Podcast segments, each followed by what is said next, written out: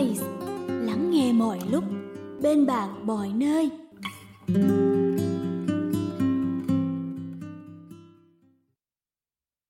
Bạn đang nghe sách nói tại Voice.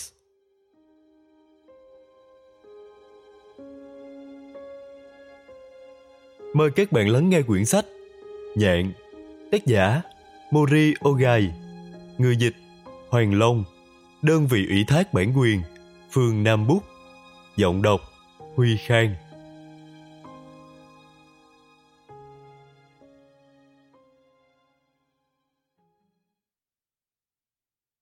Lời người dịch.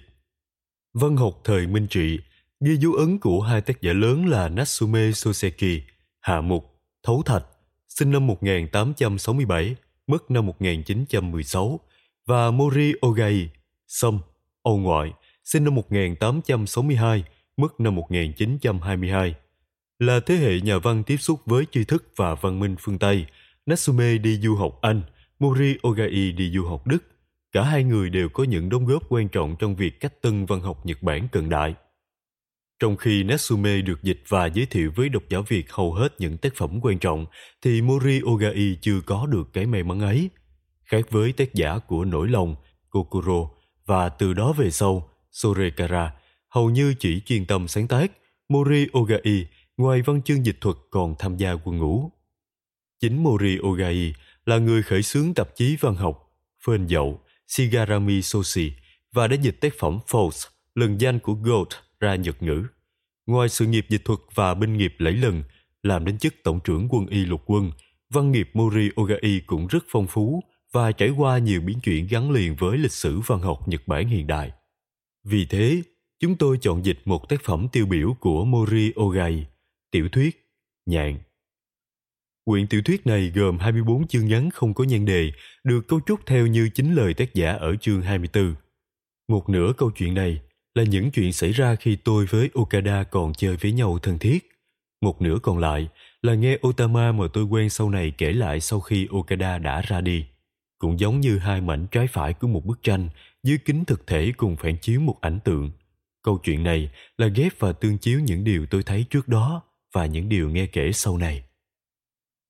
Tuy vậy, theo nhà nghiên cứu Takemori Tenyu ở phần giải thích tác phẩm cho rằng câu chuyện được tái cấu thành từ hai mảnh trái phải của một bức tranh, tức là những điều thấy trước đó và những điều nghe kể sau này. Tính chất của sự tái cấu thành này không chỉ trong quyển nhạn, mà còn là điểm cần phải chú ý xuyên qua chỗ thâm sâu nhất của văn nghiệp Ogai. Chú thích một Nhà nghiên cứu Takemori Tenyu, Trúc Thịnh Thiên Hùng, sinh năm 1928 tại Hiroshima, tốt nghiệp ngành ngữ văn Đại học Waseda và hiện vẫn còn là giáo sư danh dự của trường đại học danh giá này. Lĩnh vực nghiên cứu của ông là văn học cận đại Nhật Bản, chủ yếu là Mori Ogai. Tất cả các chú thích trong tác phẩm đều là của người dịch. Chú thích 2. Nguyên văn Kunosai kose từ Yusekaku wa Taniga ni konomono de naku Ongai mugaku no fukami ni tsujiru mono toshite Chiu sarena naranai Hết chú thích Takemuri Tenyu cũng cho rằng vấn đề tái cấu thành này có bao hàm yếu tố phức tạp. Khi phân tích cụ thể tác phẩm, ta có thể nhận ra 27 tình tiết. Chẳng hạn từ chương 1 đến chương 3, ta thấy có 5 tình tiết như sau. 1. Tôi, dọn về khu nhà trọ Kamizo, thời điểm là năm Minh Trị thứ 13, chương 1. 2. Okada, sinh viên trường y, dọn đến trọ xét phòng của nhân vật tôi, chương 1. 3. Tôi, do mua quyển truyện Kim Bình Mai ở nhà sách cũ mà quen thân với Okada, chương 1. 4. Căn nhà phòng nhì nơi con dốc vô duyên, chương 2. 5. Chuyện về cô gái ngồi bên cửa sổ, chương 2. 3. Và sau khi thử kiểm tra các tình tiết truyện, tôi, Takemuri, đi đến suy nghĩ rằng đây không phải là nguyên vẹn một câu chuyện cũ của nhân vật tôi.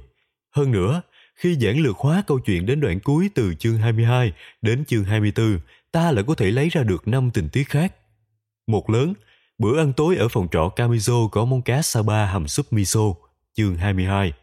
Hai lớn, cuộc gặp gỡ giữa Otama, Okada và tôi ở con dốc vô duyên, chương 22, 24. Ba lớn, câu chuyện về con ngỗng trời, chương 22, 23. Bốn lớn, chuyện Okada đi du học Tây Phương, chương 23, 24. Năm lớn, các chuyện về sau và giải thích phương pháp viết, chương 24. Tình tiết chuyện từ một lớn đến bốn lớn với tình tiết một đến năm trước đó gần gũi về mặt thời gian. Tuy nói là tồn tại với tư cách nguyên hình, hình dạng ban đầu, tự nhiên, chưa chỉnh sửa, nhưng chẳng phải là những tình tiết riêng biệt hay sao? Còn về nội dung, thì tác phẩm này xoay quanh chuyện tình của ba nhân vật chính là Suzo, Okada và Otama. Tuy gọi là tình Tây Ba, nhưng thực ra chỉ xoay quanh tâm tình của Otama. Suzo hoàn toàn không hay biết gì về tình địch, còn Okada thì chỉ như người đi qua đường, một lần giúp đỡ mỹ nhân mà còn chút gì lưu luyến.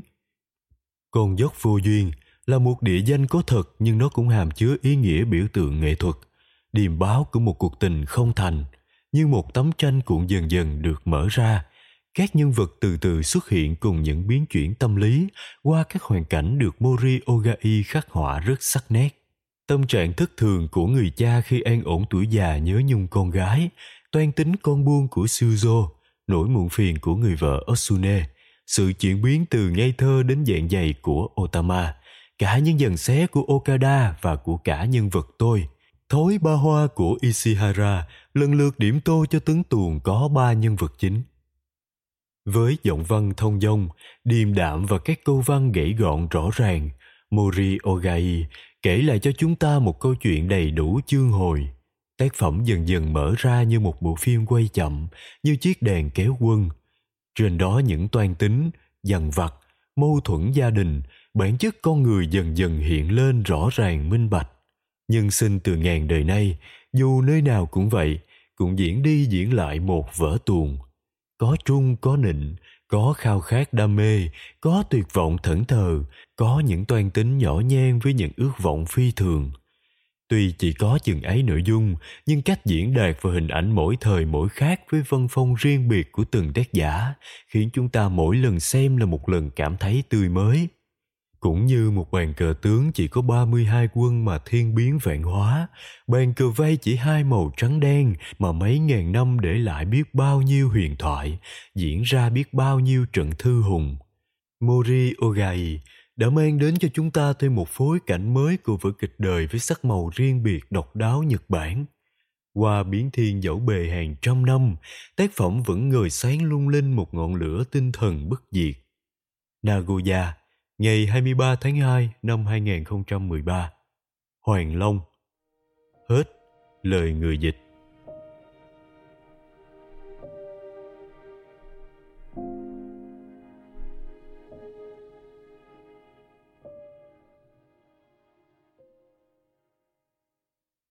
Bạn đang nghe sách nói tại Voice.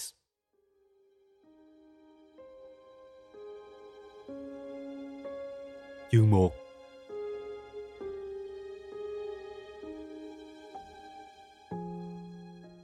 Đây là một câu chuyện cũ.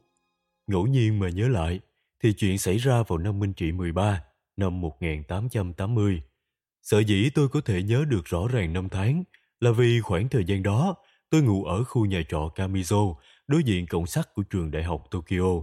Cách phòng của nhân vật chính trong câu chuyện này đúng một bức tường.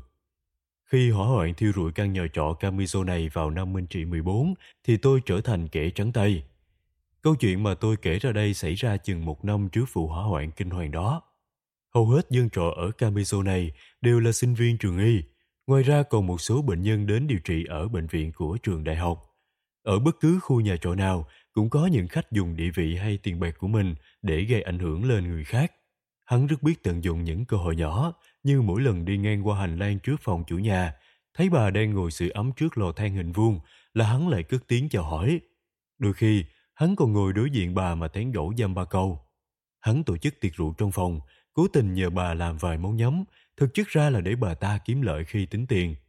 Thường thì loại người như vậy sẽ được kính trọng và thừa cơ đó mà tét oi hay tạo phúc nơi nhà trọ này. Tuy nhiên, người thanh niên ở sát phòng tôi cũng gây ảnh hưởng đến khu nhà trọ Camiso này, nhưng theo một kiểu hoàn toàn khác biệt. Người học trò này tên là Okada, nhỏ hơn tôi một tuổi, nên chẳng bao lâu nữa cậu ta cũng tốt nghiệp rồi.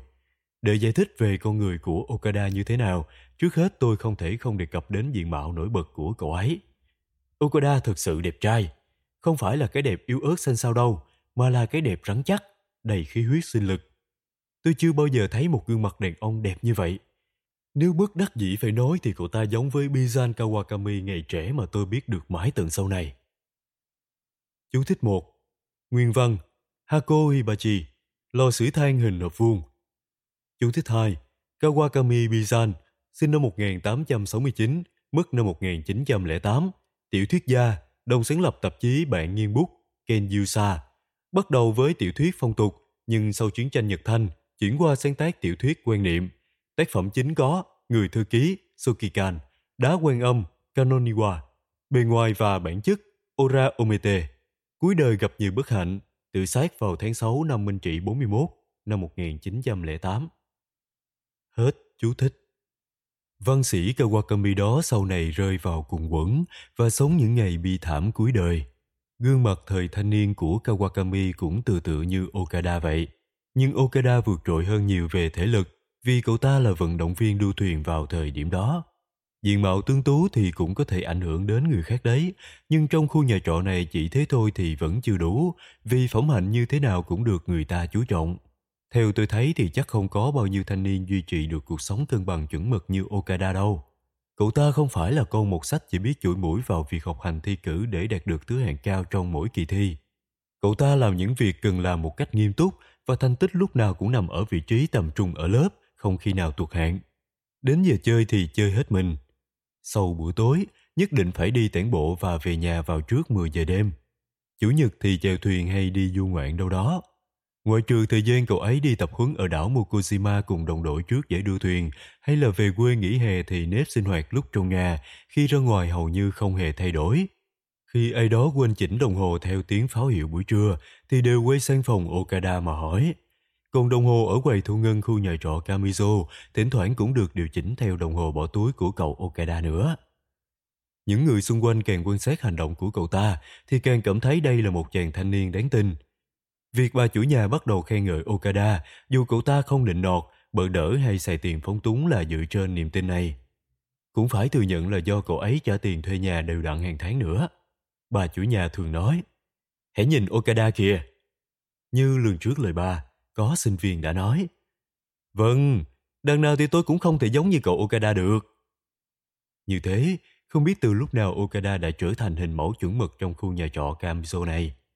Mỗi ngày cậu ta đi dạo theo một lộ trình quen thuộc, thả bộ xuống con dốc vô duyên tịch liêu, đi vòng qua hướng bắc của hồ Shinobazu, có làn nước đen như thuốc nhuộm răng của sông Asumegawa, rồi dạo quanh ngọn đồi trong công viên Ueno, sau đó rẽ sang Hirokoji, xuyên qua khu Nakacho nhỏ hẹp mà náo nhiệt, vào trong khuôn viên đền thần đạo Yushima, rồi rẽ qua con đường phía góc chùa Karatachi âm u trước khi về nhà. Cũng có khi cậu ta rẽ phải ngay khu Nakacho và đi dọc theo con dốc vô duyên điều hiu buồn tẻ về nhà. Đây là một lộ trình đi dạo. Chú thích một, Nguyên văn Goho Hiệu pháo Tiếng pháo hiệu báo giờ lúc chính ngọ do đội cận vệ pháo binh bắn để báo giờ. Việc này được bắt đầu từ năm Minh Trị thứ tư đến năm Chiêu Hòa thứ tư thì đổi qua tiếng còi báo hiệu. Chú thích 2 Nguyên văn Ohaguro chỉ phong tục nhuộm răng đen của phụ nữ Nhật Bản từ thời Edo trở đi phụ nữ sau khi kết hôn và đẻ con thường nhuộm răng đen. Đến thời Minh Trị có nhiều ý kiến phản đối, nhưng vẫn có nhiều người còn duy trì phong tục này. Hết, chú thích. Có khi cậu ta xuyên qua trường đại học mà ra phía cổng đó, vì cổng sắt đóng sớm nên cậu ta đi vào bằng cổng dành cho bệnh nhân khám chữa bệnh vãng lai. Về sau cái cổng này bị dẹp bỏ thay bằng một cái cổng đen mới khác ngay chỗ cuối đường Haruki bây giờ. Từ cổng đó cậu ta thả bộ trên con phố Hongo cho đến trước tiệm bánh nếp, tiếp tục đi vào khuôn viên của đền Kanda. Sau khi băng qua cầu mắt kính Meganebashi, mà cho đến lúc đó vẫn là một kiến trúc tương kỳ, Okada đi thêm một lúc nữa nơi khu Yanagiwara mà các ngôi nhà đều nằm ở một phía đường dọc theo con sông. Sau đó cậu ta quay lại đường theo con đường nhỏ phía tây Narimichi, rồi ra đến trước chùa Karatachi. Đây là một lộ trình khác nữa. Trên đường tản bộ, Việc cậu ta thường xuyên làm là ghé vào những hiệu sách cũ và xem lướt qua những trang sách. Những hiệu sách cũ nằm giữa phố Ueno Hirokuji và Nakacho ngày đó vẫn còn hai ba tiệm cho đến bây giờ. Còn những nhà sách ở đường Narimichi thì vẫn còn giữ nguyên đến nay. Xong, ở khu Yanagiwara thì hoàn toàn tuyệt tích. Những đường sách ở đường Hongo thì cũng mấy lần thay gia đổi chủ. Hiếm khi nào Okada rẽ phải ngay cổng đó là vì những con đường khu Morigawa chật chội tù túng và một lý do nữa là chỉ có một nhà sách cũ ở phía tây khu phố mà thôi. Việc Okada hay ghé vào những hiệu sách cũ, nói theo ngôn ngữ ngày nay là vì sở thích văn chương. Vào thời đó các tiểu thuyết mới và các vở kịch chưa được xuất bản, còn thơ ca thì cũng chưa có thơ haiku của Shiki và Tenka của Tekkan, nên mọi người đều đọc các tạp chí như Hoa Nguyệt Tân Chí, in trên giấy đường chỉ, hay Quế Lâm Nhất Chi, một cành quế in trên giấy bạch chỉ, và những bài thơ theo thể hương liễm của Kainan hay Muko là thịnh hành nhất. Vì tôi là độc giả thường xuyên của tạp chí Hoa Nguyệt nên cho đến bây giờ hãy còn nhớ. Đó là tờ tạp chí đầu tiên đăng tải những tiểu thuyết dịch của Tây Phương. Tôi còn nhớ được người đã dịch truyện một sinh viên đại học Tây Phương bị sát hại trên đường về quê sang thể văn đơn giản là Kanda Takahira. Đó dường như là tiểu thuyết Tây Phương đầu tiên mà tôi đọc. Vì thời đó như vậy, nên cái sở thích văn chương của Okada cũng chỉ dừng ở mức thấy thú vị khi đọc những chuyện mới của xã hội được các vị học giả Hán học viết thành tác phẩm thi văn mà thôi. Chú thích một Cầu mắt kính Meganebashi Cây cầu đá có hai hình bán nguyệt kế sát nhau, bóng phản chiếu xuống nước trông như cái mắt kính nên có tên gọi này. Chú thích hai Masaoka Shiki sinh năm 1867, mất năm 1902, một trong tứ trụ hai cư của Nhật Bản, có nhiều đóng góp vào việc cách tân thơ hai cư hiện đại. Chú thích 3. Bút hiệu của nhà thơ Yoshino Hiroshi, sinh năm 1873, mất năm 1935, người công hiến đời mình vào việc cách tân thơ tanka hiện đại. Chú thích 4. Hoa Nguyệt Tân Chí, Kagetsu Shinshi, tạp chí văn chương phát hành từ năm Minh Trị thứ 10, năm 1877 đến tháng 10 năm Minh Trị 17 do nhà văn Narushima Ryuhoku chủ trì. Nội dung rất rộng đăng từ Hán văn, Hán thi, Hakai, kỹ hành, tùy bút, truyện cổ điển cho đến các tác phẩm văn học dịch Tây phương. Chú thích năm Karakami, loại giấy gió do Trung Quốc chế tạo được nhập về Nhật Bản, tuy dễ rách nhưng hấp thu mực rất tốt nên hay được dùng trong thư họa. Chú thích xấu Quế Lâm Nhất Chi, Karin Kazue, tạp chí văn học một tháng ra hai số, có khuynh hướng phục cổ rất mạnh, đăng chủ yếu là Hán thi và thơ Waka. Chú thích 7. Hakushi, loại giấy trắng, mỏng, nhập từ Trung Quốc. Chú thích 8. Hương liễm thể, Korean tài, một thể thơ chữ Hán do Hàn Ốc, Can Hồ, đời vãn đường sáng tạo. Tập thơ Hương Liễm Tập, thơ phấn hương của ông đa phần mô tả chuyện trai gái nhớ nhung, tương tư, thậm chí mô tả chuyện ái ân, hoặc là mô tả sự sầu não, cô đơn và nhất là sự ức chế tình cảm cũng như tình dục của người đàn bà. Chú thích chính Mori Kanan, sinh năm 1863, mất năm 1911, sinh ra ở Nagoya, là thi nhân đệ nhất của thể Hán thi trên văn đàn thời Minh Trị. Chú thích 10. Muko, không rõ danh tính, đăng sáng tác trên Nguyệt Hoa Tương Chí với bút danh Mộng Hương Tình Sử và Mộng Hương Tiểu Sử. Hết, chú thích. Tôi thuộc dạng người không thích xã giao, thậm chí không nói chuyện với những sinh viên mà tôi thường chạm mặt trong khuôn viên trường nếu như không có việc cần thiết. Ngay cả với những sinh viên trong khu nhà trọ, tôi cũng hiếm khi ngã mũ chào hỏi. Nhưng nhờ những hiệu sách cũ làm cầu nối mà tôi và Okada trở nên thân thiết hơn. Tuy không áp đặt sẵn lộ trình dạo bộ của mình như Okada, nhưng khi đã quen chân rồi tôi thường đi rẽ chéo từ khu Hongo xuống Shitaya, rồi lượn quanh khu Kanda và dừng chân tại các cửa hàng sách cũ. Vào những lúc như thế, tôi tình cờ bắt gặp Okada ở đấy. Không nhớ ai là người bắt chuyện trước, nhưng đại thể là thường gặp nhau tại hiệu sách cũ quá nhỉ? Và thế là chúng tôi bắt đầu nói chuyện thân thiết với nhau. Hồi đó, ngay chỗ rẽ cuối con dốc trước đền Kanda, có một cửa hiệu là một tấm phản nơi chỗ hình móc câu mà bày bán sách cũ. Một lần tôi tìm được quyển Kim Bình Mai in giấy đường bán và hỏi giá chủ tiệm thì nghe đáp là 7 yên. Khi tôi ngã giá xuống còn 5 yên thì chủ tiệm mới bảo là Lúc nãy cậu Okada có trả giá 6 yên mà tôi đã từ chối đấy. Sẵn tiện có mang theo đủ tiền nên tôi đã mua đúng giá. Chừng 2, 3 ngày sau khi gặp lại Okada, cậu ta đã nói Cậu xấu quá, chẳng phải cậu đã mua quyển Kim Bình Mai mà mình để mắt trước rồi sao? Đúng, đúng, chủ tiệm nói cậu không thỏa thuận được giá còn gì. Nếu cậu muốn thì mình nhượng lại cho. Cái gì chứ? Chúng mình là láng giềng nên khi nào đọc xong cậu cho mình mượn là được thôi mà. Tôi vui vẻ nhận lời. Cứ như thế, tôi và Okada cho đến nay vốn không giao thiệp với nhau dù chỉ cách bức tường, giờ đã có thể qua lại phòng nhau mà không cần giữ kẻ nữa. Hết chương 1